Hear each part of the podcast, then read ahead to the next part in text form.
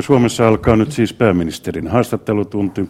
Lähetys tulee tuttuun tapaan pääministerin virka-asunnosta Kesärannasta. Minä olen Jari Niemelä. Tervetuloa kuuntelemaan ja tervetuloa myös pääministeri Jyrki Katainen.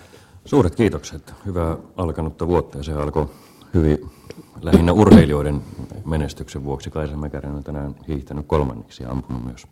Ja tänään vaihteeksi vähän kirkkaampi ilmakin.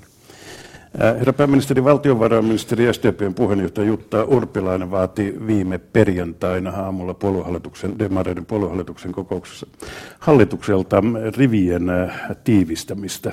Ja hän myös toivoi, että muista hallituspuolueista löytyy tahtoa tehdä vaikeita päätöksiä. Löytyykö?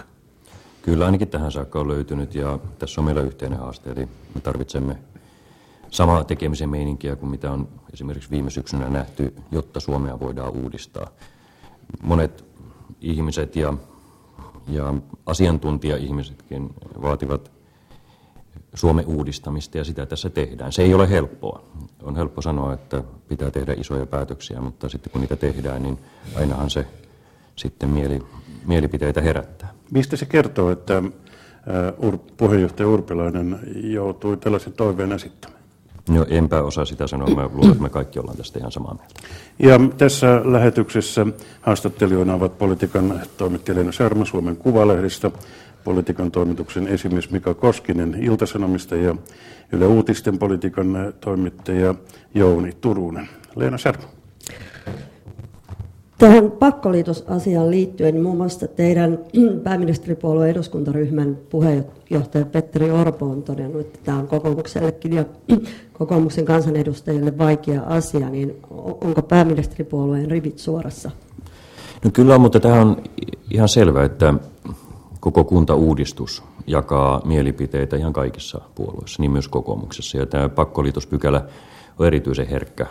Se on sitä varmasti ihan kaikille. Tässä on varmasti tässä vaiheessa vielä se tilanne, että kansanedustajat, niin kuin monet muutkaan, vielä ihan tarkkaan tiedä, minkälainen esitys tulee olemaan, mutta se tulee nyt julkisuuteen ja lähtee kunnille lausuntokierroksille ihan lähiviikkojen aikana, jolloin sitten varmaan pahimmat pelot häipyvät pois. Pakkoliitoskysymyksessä on si- kysymys siitä, että, että tilanteessa, jossa kaupunkiseudulla ei pitkällisten neuvottelujen kuntien oman työn tuloksena pystyttäisiin tekemään järkevää kuntaliitosta, niin sitten käydään kansanäänestys ja sen jälkeen hallituksella on mahdollisuus tehdä, tulevilla hallituksilla siis mahdollisuus tehdä kuntaliitoksia, mutta siinä on siis monta lukkoa.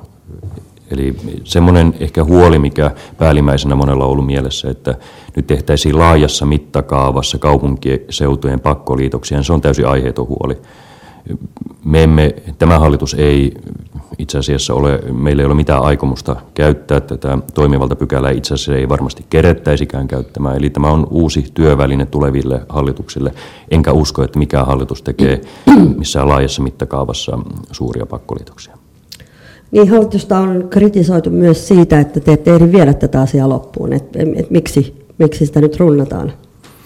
Kyllä me lainsäädäntö pystytään tekemään loppuun, mutta prosessi on lähtökohtaisesti semmoinen, että ei ole tarkoitus, että meidän hallitus tai tietysti tulevista hallituksista ei kukaan pysty sanomaan, mutta en usko, että myöskään tulevat hallitukset laajassa mittakaavassa tulevat käyttämään pakkoa.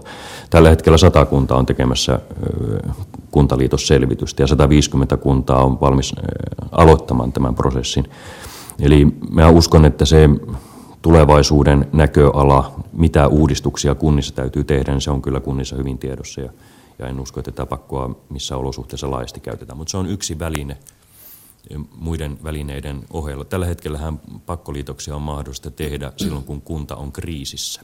Eli kun kuntalaisten palvelut ovat vakavasti uhattuna. Ja tietysti hyvä kysymys on, että pitääkö meidän aina odottaa niin pitkään, että kuntalaisista loppuu palvelut ennen kuin sitten,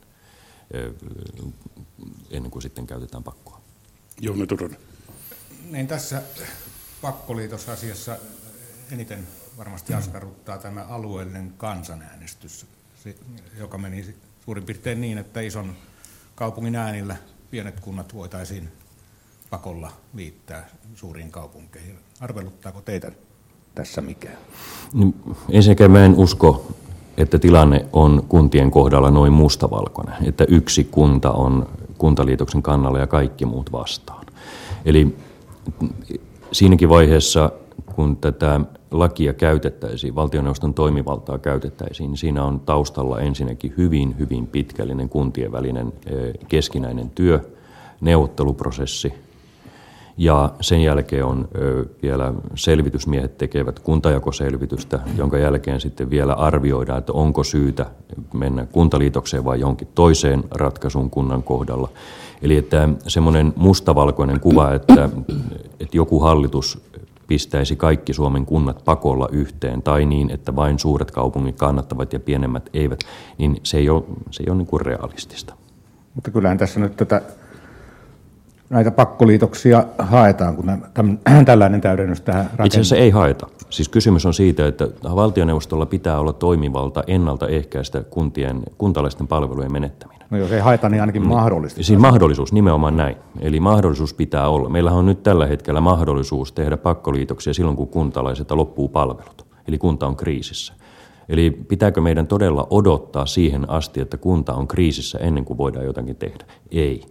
Vaan mä uskon ensinnäkin nyt, kun katsoo näitä kuntajakoselvityksiä, mitä eri puolilla Suomea tehdään, niin siellä kunnat ovat itse päättäneet, että me emme pärjää näin, meidän pitää tehdä uudistuksia, meidän pitää hakea uutta, vahvempaa, elinvoimaisempaa kuntaa.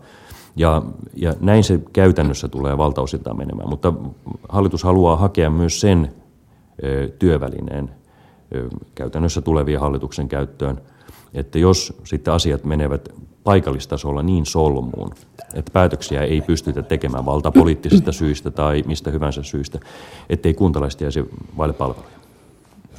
Teillä oli jossain vaiheessa visio sadasta kunnasta, että Suomessa olisi sata kuntaa, niin uskotteko tähän määrään edelleen? No jollakin aikajänteellä se on minusta aika, aika odotettavaa, mutta en osaa sanoa sitä aikataulua. Ei tällä, ei tällä vaalikaudella. No, ei varmaankaan, ei varmaan, no en tiedä seuraavalla vaalikaudella, mutta sehän ei ole niinkään kysymys eduskuntavaalikausista, vaan lähinnä niistä kuntien omista päätöksistä. Mennään sitten. Ja jatketaan näillä ajankohtaisilla. Mika Koskinen. Sammon Nordean ja U P M:n hallituksen puheenjohtaja Björn Wahlroos sanoi eilen, että johtamanne hallitus on Suomelle onnettomuus. Aika vahvaa tekstiä, miten vastaatte Wahlroosin kritiikkiin? No, hänellä on tar- tapana aina puhua hyvin, hyvin tuota, värikkäästi. Hänen se perusarvio Suomen talouden tilasta niin on, on kyllä hyvinkin vakavasti otettava. Jos sitten katsoo, mitä hallitus on tehnyt, niin, niin tähän mennessä olemme sopeuttaneet taloutta noin viidellä miljardilla eurolla. Olemme tehneet sellaisia rakennemuutoksia, jotka olisi pitänyt tehdä jo vuosia sitten, mutta edelliset hallitukset eivät ole siihen syystä tai toista ryhtyneet. Ja tätä Suomea vaan on pakko uudistaa. Me ollaan tehty isoja päätöksiä, kaikki sen näkevät, että ollaan tehty isoja päätöksiä, mutta niitä on vielä edessä. No onko tämä paljon, jos ajatellaan, että tämä viisi pilkku viisi miljardia euroa, jos sitä suhteutetaan esimerkiksi siihen, että meillä on taas tänä vuonna seitsemän miljardia euroa alijäämäinen budjetti, niin sehän tuntuu itse asiassa aika pieneltä. Tietysti jos ajattelee sitä vaihtoehtoa, että, että jos ajateltaisiin sitten niin, että tänä vuonna ei otettaisi velkaa ollenkaan, niin se käytännössä tarkoittaisi sitä, että, että vaikkapa sisäasiaministeriö, puolustusministeriö, maa- ja metsätalousministeriö ja mikä muu vielä ministeriö kokonaan lopetetaan, lakkautetaan. Silloin me saataisiin seitsemän miljardin euron säästö. Tai sitten niin, että työntekijöiden tuloveroa nostettaisiin tai arvonlisäveroa nostettaisiin hyvin merkittävästi, että saataisiin tämä. Eli meidän, sekä ei, niin kuin nämä vaihtoehdot eivät ole realistisia. Eli meidän täytyy taiteilla sen suhteen, että saamme velkaantumisen taittumaan ja hillittyä sitä, mutta toisaalta, että, että me sitten tee kohtuuttomia vahinkoja yhteiskunnalle tai talouskasvulla. Mutta eikö nyt pitäisi kuitenkin tunnustaa se, että julkinen sektori on kerta kaikkiaan liian suuri? No sitähän me olemme viidellä miljardilla juuri supistaneet ja samoin tehneet näitä rakenteellisia muutoksia, jotka tulevina vuosina sitten vähentävät menojen kasvua. Wahlroos otti esiin myös sellaisen seikan, että Suomeen ei ole viimeisen viiden vuoden aikana ei ole koskaan investoitu näin vähän. Eli, eli tänne ei kukaan enää uskalla, uskalla investoida, niin onko hallitus epäonnistunut omassa teollisuuspolitiikassa? Jos katsotaan vaikkapa näitä serveri-investointeja, useiden satojen miljoonien investointeja, niin se ei ole ihan totta, että kukaan ei uskalla investoida. Tai sitten sitä kasvuyrittäjyyttä, mitä, mitä ollaan nähty viime, vuos- viime vuosia ja ihan viime vuodenkin aikana, niin kyllä täällä myös sitä on, mutta me tarvitaan ehdottomasti enemmän, enemmän investointia. Wahlroosin mielestä yksi keskeisin syy taisi olla työvoimakustannusten liian Kyllä. suuri osuus. Ja siihen taas tietysti hallitus ei ole pystynyt puuttumaan muuta kuin viimeisen palkkakierroksen ohella, jossa saatiin hyvinkin maltillinen palkkataso, joka kirii umpeen sitä yksikkötyökustannusten nousua, joka Suomessa on ollut korkeampi kuin Ruotsin ja Saksan osalta. Eli näin voidaan todeta, että meillä on erittäin paljon työtä tehtävänä, mutta paljon on myös tehty. Esimerkiksi yhteisöveron merkittävä lasku tähtää siihen, että suomalaisyritykset investoisivat Suomeen, kunhan markkinakysyntä paranee, ja toisaalta sitten, että ulkomaiset investoijat investoivat Suomeen. Jouni Turunen. Niin, hallitus tekee, tekee talouspolitiikkaa taas kohta puolin kehysriihessä. S D P:n puheenjohtaja Jutta Urpilainen perjantaina hehkutti omassa puoluevaltuustossaan, että tähänastiset säästöt ja leikkaukset on tehty puuttumatta perusturvaan. Uusista leikkauksista Urpilainen ei puhunut yhtään mitään. Onko niitä nyt joka tapauksessa tulossa ja vieläkö voidaan tehdä niitä niin, ettei perusturvaan esimerkiksi puutu? Minusta on ollut erittäin positiivista se, että kaikkien pienituloisimpien ihmisten etuuksia ei ole tarvinnut puuttua. Myös tulevina vuosina pitää kantaa huolta siitä, että ne ihmiset, jotka eivät kykene työhön tai ovat työuransa jo tehneet, niin että heillä on myös inhimillinen elämä.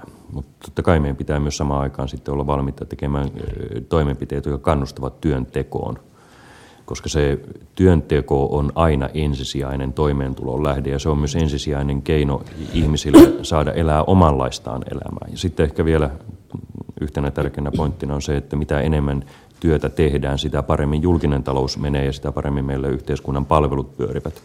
Mutta tulevan kevään aikana veikkaan, että me joudumme vielä tekemään tasapainotustoimia suomennettuna, leikkaamaan menoja ja mahdollisesti korottamaan joitakin veroja, jotta saadaan tämä velkaantuminen kuriin. Mutta se on erittäin vaikeaa sen takia, että me ollaan tähän mennessä jo todella se viisi miljardia nostettu veroja ja leikattu menoja. Ja seuraava kierros tulee olemaan entistä vaikeampi ja sillä on tietysti myös kielteinen vaikutus talouskasvuun ainakin lyhyellä tähtäimellä. Millaisista summista nyt puhuttaisiin? En uskalla vielä sitä ennustaa. Kaikki perustuu valtiovarainministeriön virkatyönä tekemään arvion suhdanteesta. Mehän, niin kuin kaikki ehkä muistaa tai välttämättä ei muista, mutta me olemme kaksi kertaa jo tehneet näitä leikkauksia siinä mittakaavassa, että velkaantuminen on saatu taittumaan vuodesta kaksituhattaviisitoista eteenpäin, mutta kun ympäröivä talous on mennyt huonompaan suuntaan, niin se maali on liikkunut ja me ollaan edelleenkin siinä tilanteessa, että, että joudumme tekemään lisää sopeutustoimia, mutta mä olen asettanut tämmöisen talousprofessoreista, talousviisaista koostuvan työryhmän, joka arvioi nyt tätä Suomen talouden tilannetta ja, ja he tulevat sparraamaan myös hallitusta siitä, että mikä olisi viisasta talouspolitiikkaa tulevien kuukausien ja vuosien aikana. Leena Sharma. Kuinka kauan niitä yhteisöveron huomattavan alentamisen vaikutuksia saadaan vielä odottaa? No se riippuu hirveän paljon maailmantalouden vedosta. Eli, eli Suomi on riippuvainen Euroopan taloudesta ja maailmantaloudesta ja kunhan virkistystä rupeaa näkymään, niin kyllä se varmasti näkyy myös tässä yhteisöveron tuotossa. Eli että ylipäänsä investoinnit eri puolilla maailmaa myös Suomessa lähtevät liikkeelle. Eli olette edelleen sitä mieltä, että se oli oikea ratkaisu? Kyllä vaan. Se on nimenomaan kilpailukyvyn vahvistamiseen, eli suomalaisen työn lisäämiseen tähtäävä ratkaisu. Olen nyt jo kuullut siitä, että moni yritys kotiuttaa enemmän ulkomailla tehtyjä voittojaan Suomeen sen takia, että yhteisövero on nyt kilpailukykyisempi kuin aikaisemmin. Ja tietysti sitten nämä investoinnit, joita me kipeästi tarvitsemme, niin, niin ne, on, ne on sitten toinen asia, johon tällä yhteisöveron tasolla pyritään vaikuttamaan. Mitä hallitus nyt käytännössä tekee? Erilaisia seminaareja ja keskusteluita on teidän johdollanne huomenna hallitus kohta. pohtii työpajassa näitä kysymyksiä. Mitä sieltä ajattelee? No meillä on huomenna aaltopäivä, niin sanottu aaltopäivä, eli menemme hallituksen, koko hallituksen voimin Aalto-yliopistoon ensinnäkin tutustumaan, mitä hyvää Suomessa on Aalto-yliopiston ja, ja tutkimuksen saralla, mutta tämä tilaisuus on järjestetty sitä varten, että meillä olisi kerrankin mahdollisuus puhua koko hallituksena, keskustella koko hallituksena ilman, että tilanne on päätöksentekokokouksesta. Eli hahmotamme Suomen tulevaisuutta ja sen arvo näkyy sitten siinä, kuinka paljon me voimme oppia toisiltamme ja, ja, ja saamaan uusia ideoita, joita sitten jalostetaan vaikkapa nyt kehysriihessä toteutettavaksi tai tulevina vuosina toteutettavaksi. No loppukuusta on sitten valtiovarainministeri Urpilaisen oma talousfoorumi. Joo, se on ihan hyvä, että meillä on tämmöisiä keskustelutilaisuuksia, joissa haetaan asiantuntemusta laaja-alaisesti tutkijoiden, talousviisaiden näkemyksistä ja sitten pystymme soveltamaan tekemään niistä hyvä suomalainen paketti. Mika Koskinen. Niin, ja tähän tietysti voidaan vielä lisätä Jan Vapaavuoren oma foorumi tällä viikolla, mutta tuota, niin eikö näitä foorumeita ole ollut ihan riittävästi ja selvitysryhmiä on ollut Staadikin ryhmää ja Elorannan ryhmää, joissa nämä kaikki talouden ongelmat on jo moneen kertaan tunnustettu ja tunnistettu, että eikö nyt pitäisi siirtyä niin kuin enemmän tekemisen puolella? No tuossa on kyllä vähän semmoinen asiantuntemattoman mantra päällä, että ikään kuin hallitus ei olisi tehnyt mitään. Jos viisi pilkku viisi miljardia euron tai viiden miljardin sopeutus ei ole mitään, niin se on kyllä sitten katsojan silmässä oleva ongelma. Tai sitten ne syksyllä tehdyt rakennemuutoskysymykset, joista itse asiassa aika paljon riitti keskustelua ennen joulualla. Eli kyllä näitä asioita on tehty. Mutta kun maailma ei tule valmiiksi ja meidän pitää entistä tiukemmassa, vaikeammassa olosuhteessa pystyä määrittelemään ne toimenpiteet, mitkä ovat oikeita. Jos ajatellaan, että ei tarvitse oppia keneltäkään muulta mitään, niin sitähän me voidaan tehdä vaan sitä, että leikataan ja leikataan ja leikataan ja leikataan. Mutta onko se kaikkein viisain tapa rakentaa Suomen tulevaisuutta? Eli me lähdemme siitä, että, että eri porukoissa katsomme vähän eri toimialojen tilannetta, vaikkapa teollisuuden puolella.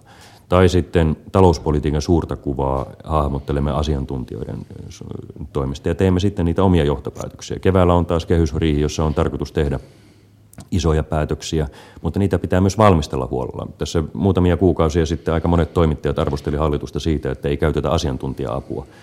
Ja nyt arvostellaan siitä, että käytetään asiantuntija-apua, mutta me olemme edelleen sitä mieltä, että asiantuntija-apua kannattaa käyttää sekä Suomesta että ulkomailta, jotta teemme viisaita päätöksiä.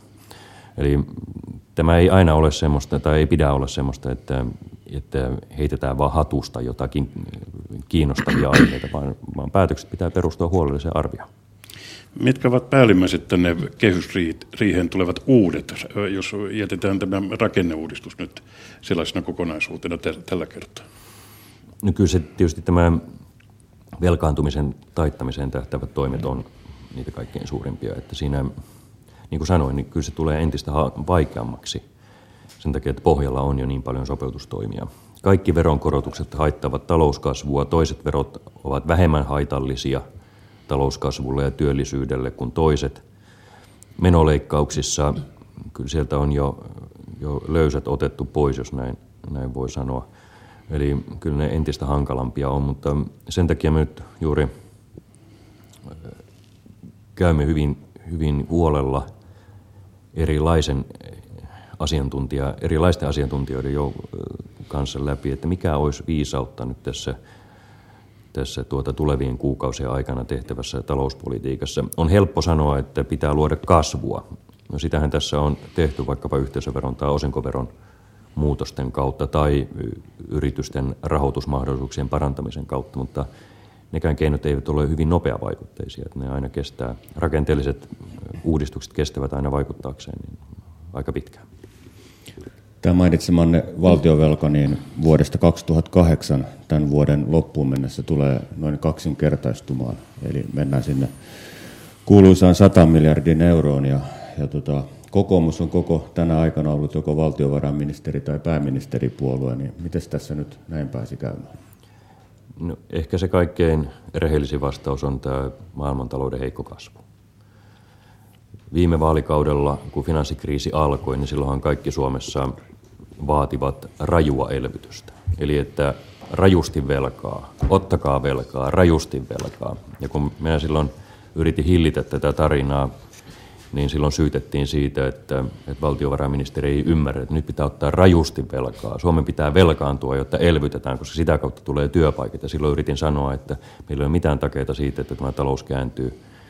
Ja, ja tuota, silloin tehtiin itse asiassa elvytyspaketteja, jotka auttoi työllisyyteen. Silloin alennettiin palkansaajien tuloveroa, joka, joka itse asiassa piti kotimarkkinakysyntää yllä. Ja me päästiinkin siitä aika nopeasti ylös, mutta euroalueen ja kansainvälisen talouden heikko, pitkään jatkuva ö, tilanne, jopa alamäki, veti meidät takaisin velkaantumisen uralle ja, ja ka, er, erityisesti heikon kasvun uralle. Ja, ja tämä heikko kasvu on se selittävä tekijä, minkä takia meille tulee tuloja vähemmän kuin mitä on, mitä on menoja. Eli tuota, jos sitä ajatellaan näin, että, että koko tämä ongelma olisi ratkaistu sillä, että olisi lopetettu valtion budjetti, niin se ei nyt varmasti olisi kyllä kasvua ainakaan eikä, eikä hyvinvointia lisää. Suomi on ollut vähän änkyrän maan mainessa ja esiintynyt talouden oppimestarina tuolla eurooppalaisilla areenoilla velkakriisin ja erityisesti sen jälkihoidon aikana. Tänä vuonna tapahtui nyt kuitenkin sitten se, että Suomen julkinen velka suhteessa bruttokansantuotteeseen ylittää kuusikymmentä prosenttia, eli menetään E U:n vakaus- ja kasvusopimuksessa määritellyn rajan yli. Mites tuota, nolottaako tämä nyt, kun tapaatte E U-kollegoitanne täällä eurooppalaisissa yhteyksissä? Ei se nolota, se vaan kertoo siitä, että meidän pitää hoitaa omat hommamme. Eli kun me olemme aivan oikein olleet sitä mieltä, että E U:n pitää pystyä valvomaan jokaisen jäsenmaan taloudenpitoa niin, ettei mistään maasta tule yllätyksiä, jotka vaikuttavat kielteisesti toisten maiden talouskehitykseen, niin se tarkoittaa myös Suomea. Ja kun me olemme näin heikossa talouskasvutilanteessa, niin se johtaa meidän velkaantumiseen, ja tämä, tämä on vaan päivän selvää, että meidän pitää hoitaa omat hommamme kuntoon. Suomi on aina ollut maa, jossa on maalaisjärki voittanut populismin, jossa on aina pystytty hoitamaan omat hommamme kuntoon, ja näin pitää tehdä nyttenkin. Ja sen takia me teemme kaikkea sitä, mitä me teemme. Muun muassa kuntauudistus, sote-uudistus, kaikki ne rakenteelliset uudistukset, joita paljon on kritisoitu, tähtäävät siihen, että Suomi on edelleenkin maa, joka hoitaa omat asiansa kuntoon. On helppo sanoa, että, että meidän pitää hoitaa omat hommat kuntoon, mutta sitten pitää olla kykyä myös tehdä niitä toimenpiteitä. Selittyykö tämä heikko kasvu vahvalla E U:lla? Vai mikä vahva, siinä on se päivä? Vahvalla, vahvalla eurolla? No, joltakin osin, mutta ei merkittävästi. Jos katsotaan vaikkapa Ruotsia, niin siellä kruunun valuuttakurssi ja eurovaluuttakurssi on mennyt tässä vuosien saatossa hyvin, hyvin käsikädessä. Eli, eli tavallaan Ruotsin talouskasvu ei ole niinkään valuuttakurssista kiinni, vaan siitä, että heillä on ollut hyvin laaja-alainen teollinen pohja. Suomen teollinen pohja, eli se, mistä, mitkä alat vievät tavaroita tai palveluita ulkomailla, on huomattavasti kapeampi kuin Ruotsissa. Ja näin ollen, kun sitten taantuma iskee jollakin toimialalla, niin se iskee Suomeen tosi rankasti. Ruotsissa on korvaavia aloja, jotka kasvavat siihen, siihen sama, samaan aikaan, kuin joku toinen ala kärsii. Eli tässä on meillä tämmöinen rakenteellinen pulma, jota pitää pystyä ratkomaan. Jouni Turunen. Niin kuin teitä tässäkin kuuntelee, niin selväksi käy, että hallituksella on vielä paljon tehtävää Kyllä. jäljellä. Mutta tilanne on hyvin erikoinen. Nyt ei tiedetä, että aiotteko te ylipäätään jatkaa pääministerinä kesäkuun jälkeen. Onko tästä uutta kerrottavaa? Ei ole mitään uutta kerrottavaa. Eli se, minkä olen sanonut aikaisemminkin, eli huhtikuussa kerron sitten tuota, omista suunnitelmista. Jatkan kuitenkin sen verran, että, ja kysyn, että mikä on pääministerin vastuu? Miten helpoin, kevyin perustein, tai miten ylipäätään pääministeri voi jättää leikin kesken ja häipyä etsimään vihreämpiä oksia itselleen? No, tuo nyt jo johdattelee sitten siihen keskusteluun, mitä, mitä itse aion tehdä. Että mulla ei ole todellakaan mitään uutta, tekemä, uutta kerrottavaa omasta elämästäni, mutta tuota, niin kuin tähänkin saakka työt hoidetaan. Mutta voitteko vastata nyt näin periaatteellisella tasolla, että voiko pääministeri jättää? No, tuo on sitä samaa, joka sitten johdattelee jo tähän omaan. Eli työt hoidetaan ja, ja sillä selvä. Nyt jäi vähän. Auki. Mutta no, ihan toimittaja Turuselle ja kaikille muillekin, että mä oon sanonut useita kertoja että huhtikuussa kerron omat suunnitelmani ja, ja tuota, se vastaus ei tule siitä muuttumaan. Mites tällainen yleinen spekula, spekulointi teidän asemallanne, niin, niin heikentääkö se ää, teidän toimintakykyä? No en minä ole sitä havainnut ainakaan.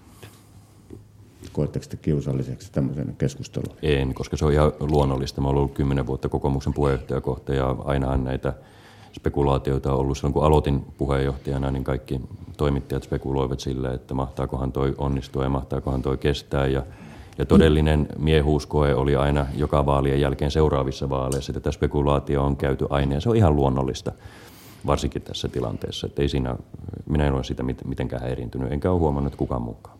Sanoitte kesällä kaksituhattakaksitoista, että tykkäätte näistä hommista Kyllä. kuin hullu puurosta, niin vieläkö tämä sama tunne on päällä? Kyllä se on. Mua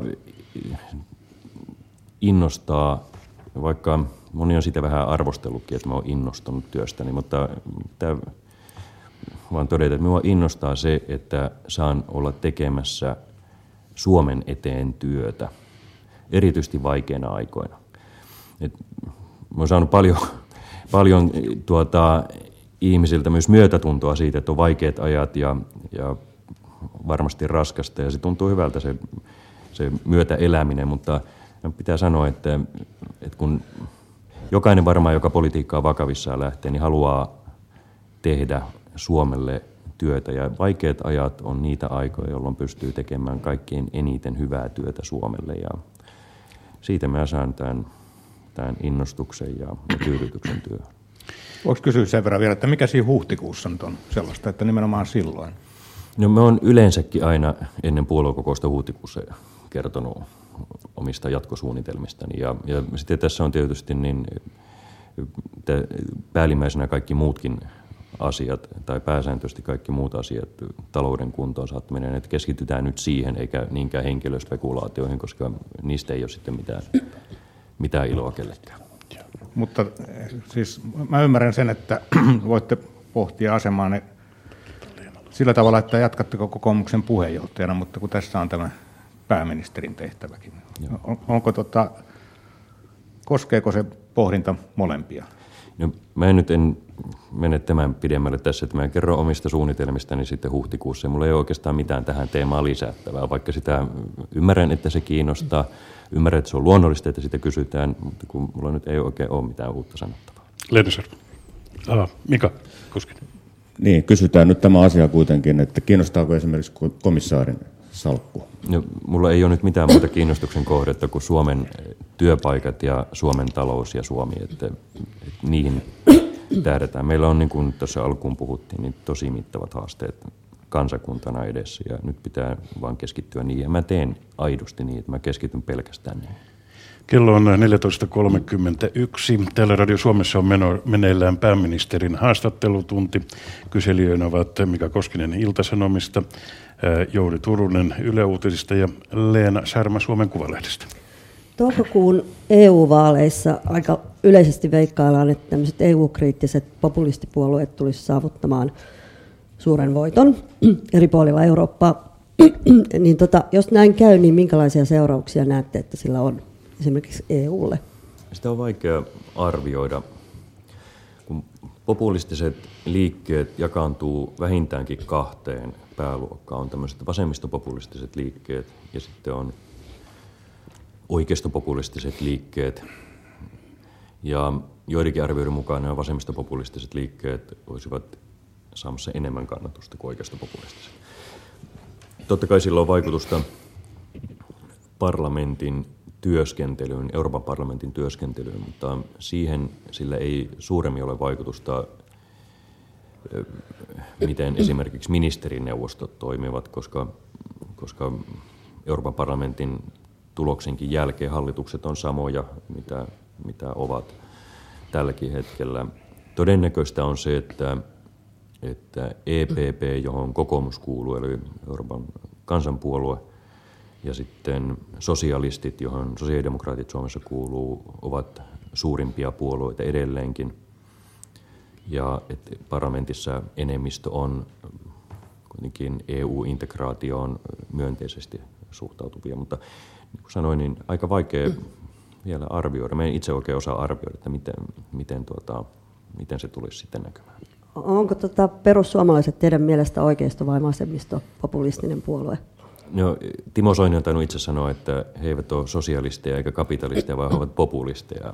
Joskus sanoi näin, ja että he eivät he ovat työväenpuolue ilman sosialismia. Et, et näiden niin kuin, termien käyttäminen on vähän silleen vaarallista, että niissä on aina mielikuva, että oikeistopopulismi kuulostaa Suomessa aika karulta. Et en, en haluaisi nyt lähteä perussuomalaisia sen tarkemmin määrittelemään. Mä itse toivon, että Suomessa ja myös muualla Euroopassa niin tämmöinen fiksu, käytännönläheinen,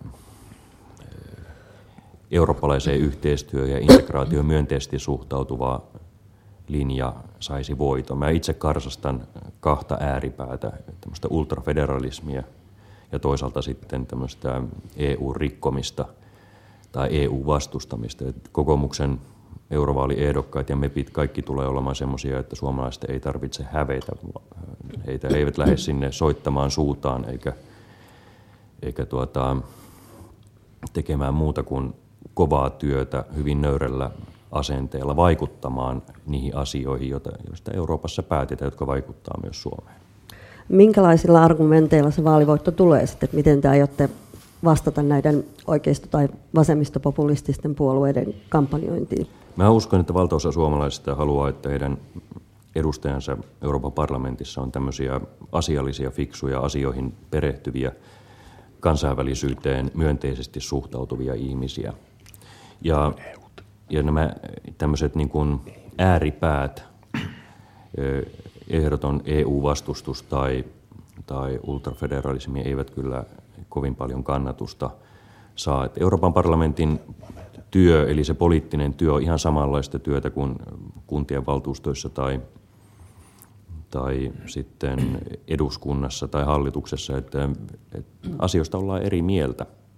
Monista asioista ollaan eri mieltä ja, ja siellä sitten arvot tietysti vaikuttavat. Mä itse vaan peräänkuulutan semmoista avointa kansainvälisyyttä, fiksua, maltillista, järkevää Euroopan poliittista linjaa. Pitää tietää, mitä Euroopalta haluaa. Esimerkiksi, jos nyt ottaa, me tarvitaan lisää, parempaa sisämarkkinaa, eli että suomalaisilla yrityksillä olisi esteetön pääsy eri eurooppalaisten maiden markkinoilla, vaikkapa digitaalisissa palveluissa. Samoin me tarvitaan parempaa eurooppalaista energiapolitiikkaa, me tarvitaan tiiviimpää puolustusyhteistyötä, me tarvitaan oikeusvaltioperiaatteen noudattamista ja, ja järkevää sosiaalista Eurooppaa. Ja näiden puolesta pitää olla työntekijöitä, eli niitä meppejä, jotka tekevät aidosti työtä näiden asioiden puolesta. Mutta sitten on olemassa koko joukko asioita, joita, joita ei kannata ajaa, vaikkapa täyttä yhteisvastuullistamista.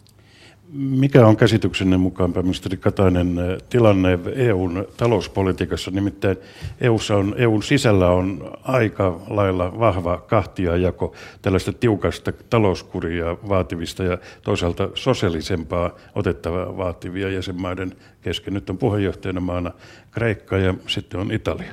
He puhuvat Välimeren vuodesta. Minusta tämä pohjoismainen malli, mitä Suomessakin on edustettu vuosien saatossa, on aika hyvä kombinaatio siitä, että, että tiukka talouskuri julkisessa taloudessa on edellytys sille, että meillä on riittävästi rahaa terveyspalveluihin ja, ja koulutukseen esimerkiksi. Toisaalta kysymys ei ole pelkästään budjettikurista, vaan kilpailukyvyn vahvistamisesta. Eli hyvinvointiyhteiskunnan paras kaveri on kansainvälinen kilpailukyky. Ja tämä on oikeastaan semmoinen pähkinänkuoressa kerrottu tiivistelmä pohjoismaisesta mallista. Terve julkinen talous, globaali kilpailukyky ja siitä tulee sitten hyvin antelias hyvinvointiyhteiskunta. Jos katsotaan Suomea tällä hetkellä, niin meidän suurimmat haasteet tästä katsomusta ajatellen liittyy siihen kilpailukykyyn. Eli meidän pitää parantaa sitä, jotta suomalaiset yritykset pärjäävät toisten yritysten kanssa käytävässä kilpailussa, vaikkapa Aasian markkinoilla.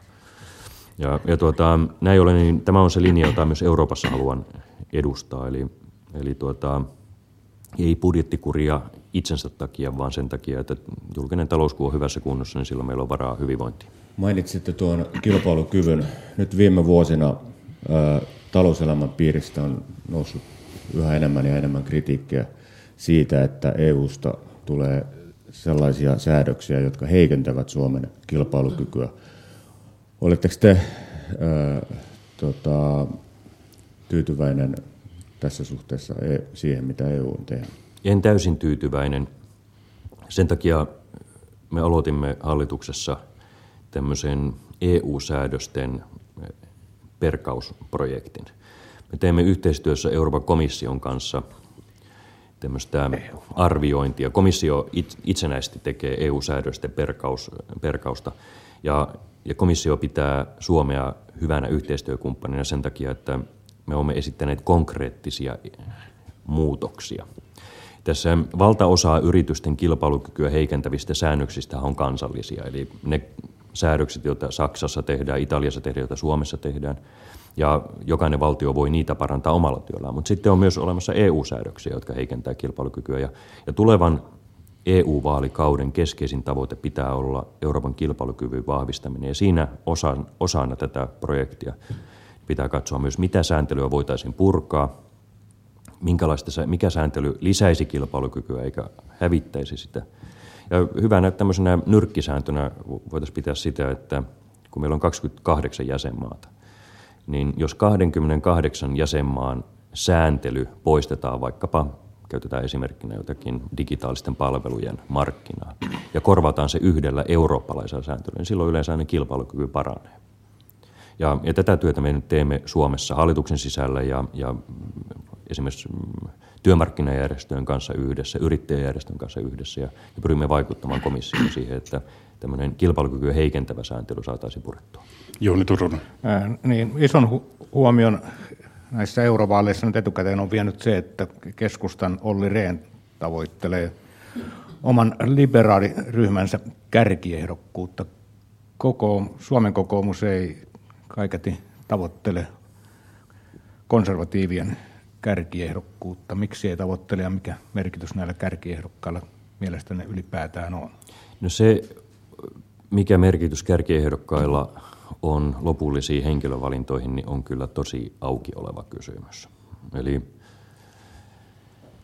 eli tosiasiassa eurovaalituloksen selvittyä, niin alkaa sitten neuvottelut eri maiden hallitusten välillä ja Euroopan parlamentin välillä siitä, että mitkä puolueryhmittymät ja sitten myös ketkä henkilöt tulisivat valituksi ainakin nyt ehkä viiteen keskeisimpään tehtävään, eli komission puheenjohtajaksi, Euroopan neuvoston puheenjohtajaksi. Sitten on mahdollista, että perustetaan pysyvä euroryhmän puheenjohtajan paikka, korkea edustaja eli E U:n ulkosuhde-edustaja ja sitten vielä Euroopan parlamentin puhemies.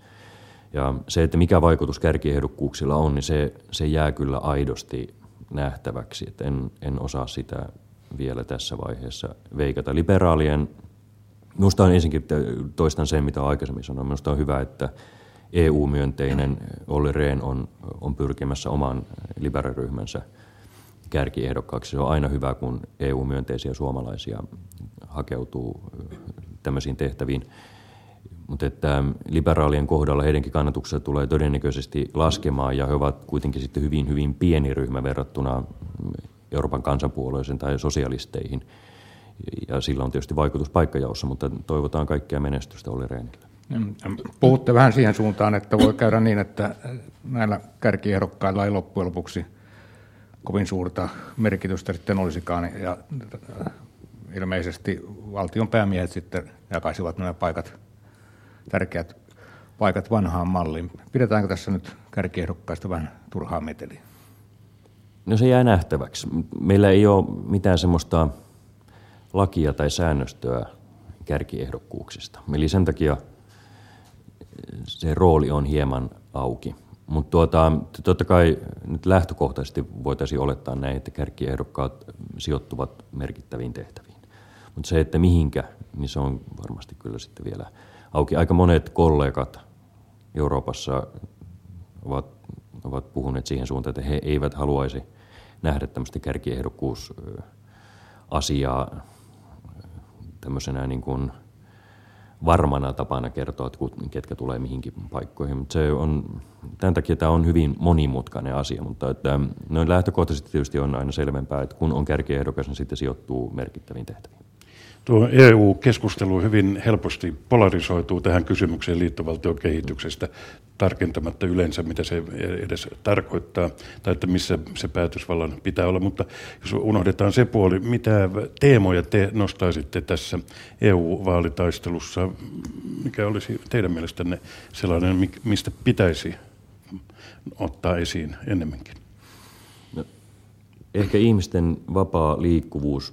Mulle tärkeä asia on esimerkiksi opiskelijoiden ja tutkijoiden parempi mahdollisuus vierailla ja, ja opiskella ja tehdä työtä toisten maiden oppilaitoksissa ja, ja, ja tuota, yliopistossa. Itse olen Erasmus-vaihdossa käynyt, eli on saanut nauttia ihan konkreettisesti E U:n hedelmistä, niin kuin moni muukin suomalainen opiskelija on tehnyt. Tämä on hyvin tärkeä asia. Samoin sitten energiapolitiikka. Me tarvitaan parempia eurooppalaisia energiaverkkoja, koska, koska energian parempi saatavuus vaikuttaa myös energian hintaan. Sitten on puolustusyhteistyön tiivistäminen on erittäin tärkeä asia. Onko sille tilausta? Sillä on erittäin suuri tilaus sen takia, että puolustusalalta, niin kuin monelta muultakin alalta, on, on leikattu määrärahoja. Ja nyt tässä tilanteessa erityisesti me tarvitsemme parempaa eurooppalaista yhteistyötä, eli voidaan, voitaisiin tehdä yhteishankintoja joillakin aloilla, jotta säästämme rahaa ja voimme käyttää yhteisiä voimavaroja. Ja, ja näin ollen tälle puolustusteemalle on, on kysyntää, vaikka se ei kuulukaan E U:n toimivaltaan, mutta E U:ssa voidaan paljon tehdä. Sitten on ehkä sisämarkkinoiden syventäminen, kuten nyt digitaalisten tuotteiden ja palvelujen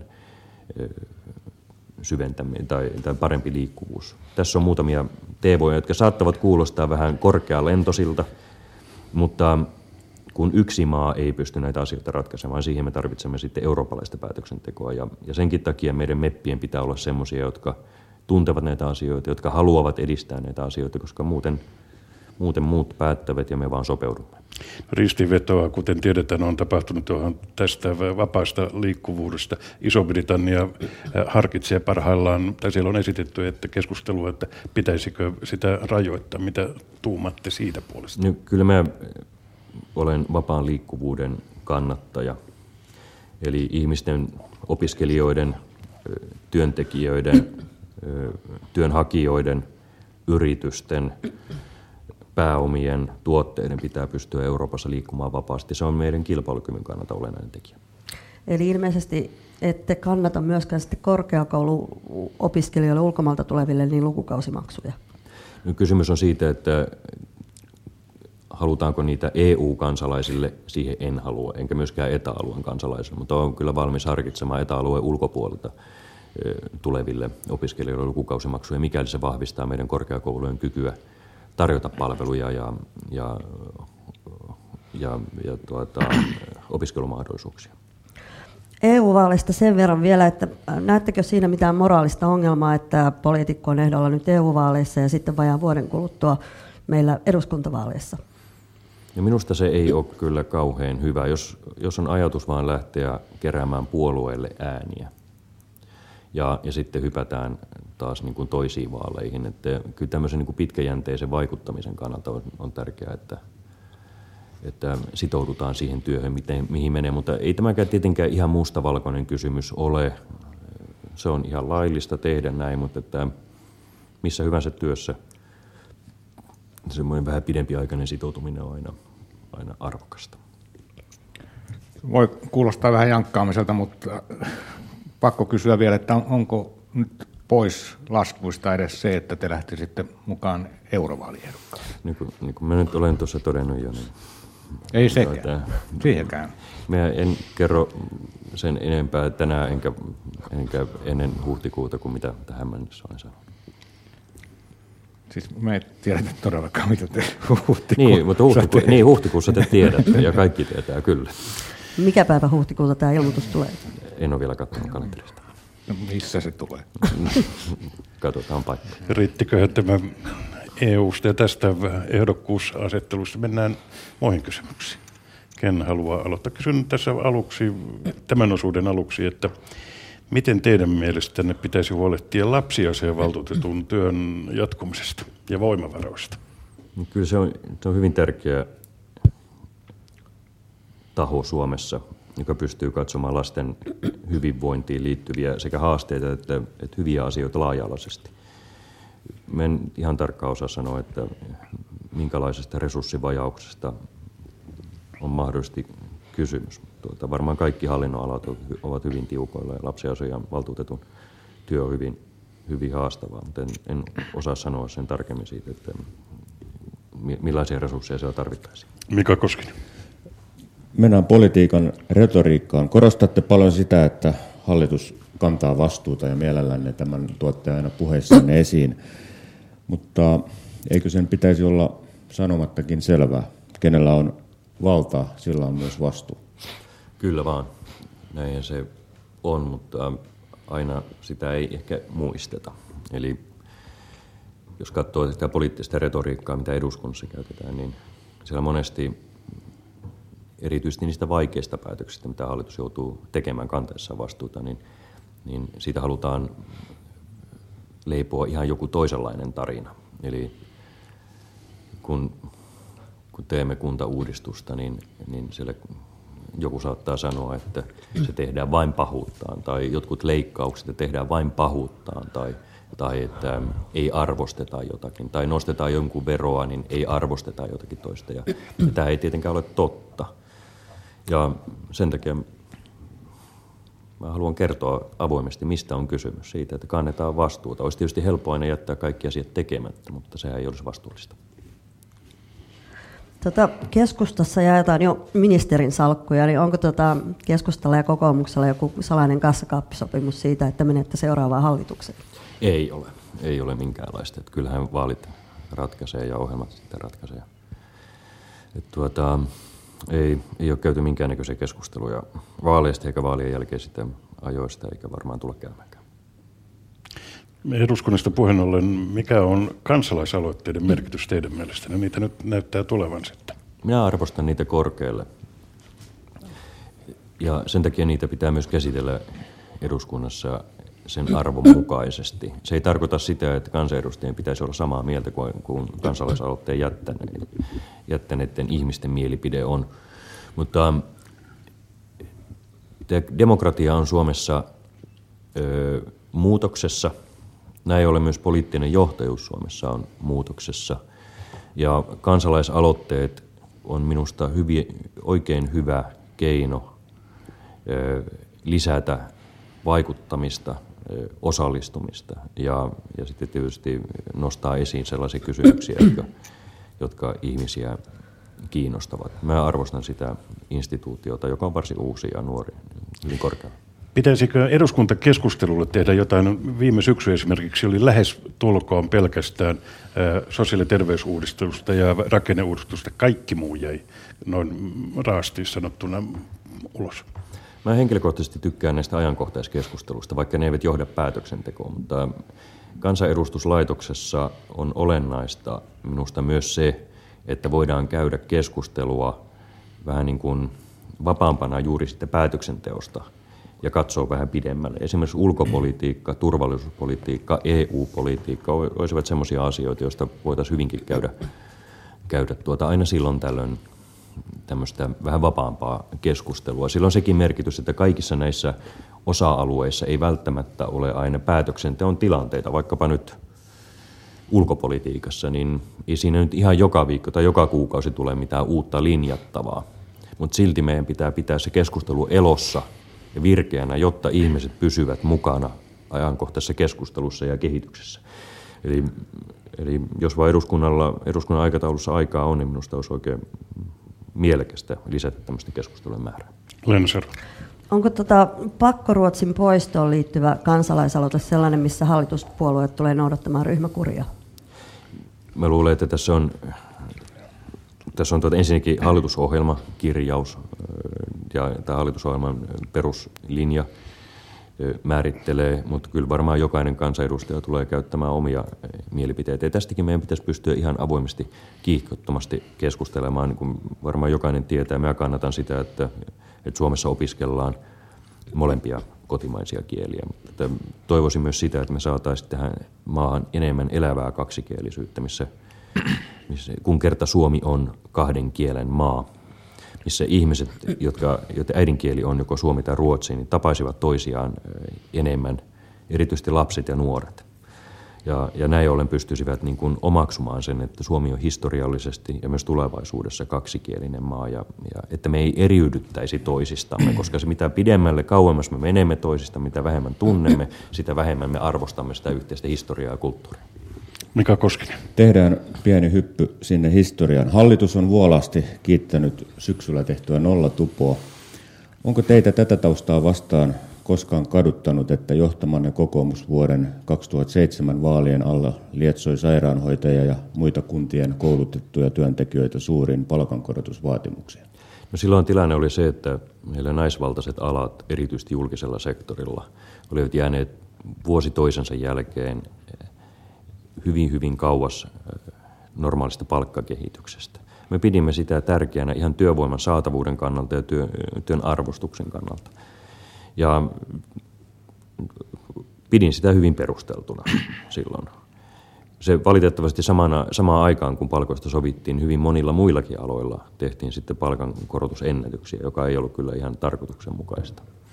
Mutta tämän, pidin sitä silloin hyvänä ja pidin, pidän edelleenkin perusteltuna sitä, mitä silloin tehtiin. Mutta nyt kunnat ovat lirissä näiden palkkojensa kanssa. Ei varmasti. Suurin piirtein puolen he, puolet heidän menostaan. Kyllä, mutta se ei nyt varmastikaan johdu tästä yhdestä palkkakierroksesta, vaan siitä, että meillä on entistä vähemmän työikäisiä ihmisiä, entistä vähemmän eläkeikäisiä, entistä enemmän eläkeikäisiä ihmisiä, ja näin ollen tulovirta kuntiin pienenee. Tämän takia me tarvitaan ehdottomasti vahvemmat hartiat kunnille, jotta palveluja voidaan saada, ja myös siihen, että pystytään lisäämään tuloksellisuutta ja tuottavuutta kuntapuolella, jotta, jotta kaikki nuoret eivät menisi kuntasektorin palvelukseen, missä sinänsä ei ole niin kuin siinä työssä mitään vikaa, mutta että me tarvitsemme työntekijöitä myös yksityisessä sektorissa. Jouni Turunen. Te olette puhunut vanhuuseläkeiän nostamisesta kahdella vuodella. Nyt E K:n työnantajien Lasse Laatunen sanoi, että ollaan jo pahasti myöhässä ja pitäisi nostaa siitä vielä. Kuinka paljon teitä on harmittanut se, että S D P:n puheenjohtaja Jutta Urpilainen aikanaan teki vaalilupauksen, ettei eläkeikää tällä vaalikaudella nosteta?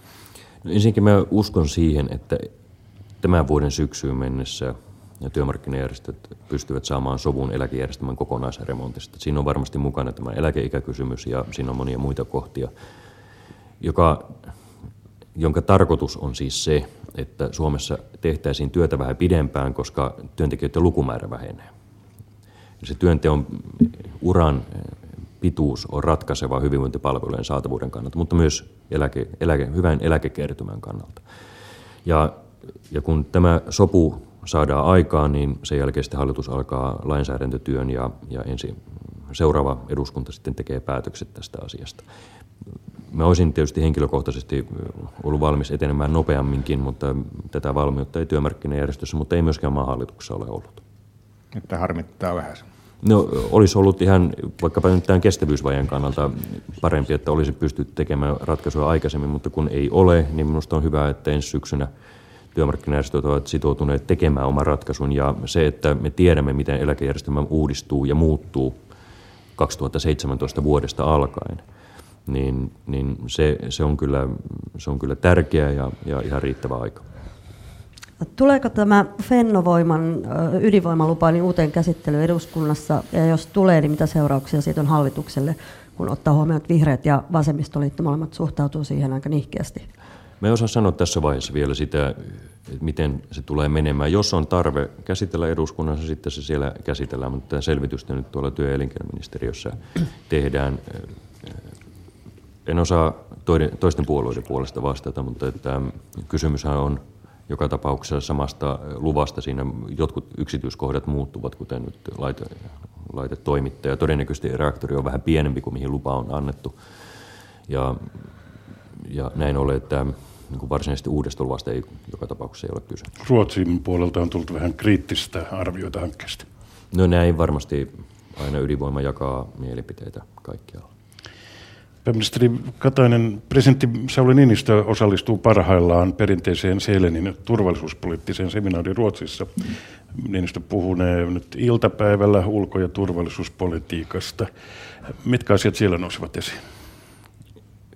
Uskoisin, että presidentti tulee käsittelemään Suomen ja Ruotsin ja vähän laajemminkin pohjoismaisen puolustusyhteistyön tulevaisuutta. Siinä on paljon mahdollisuuksia.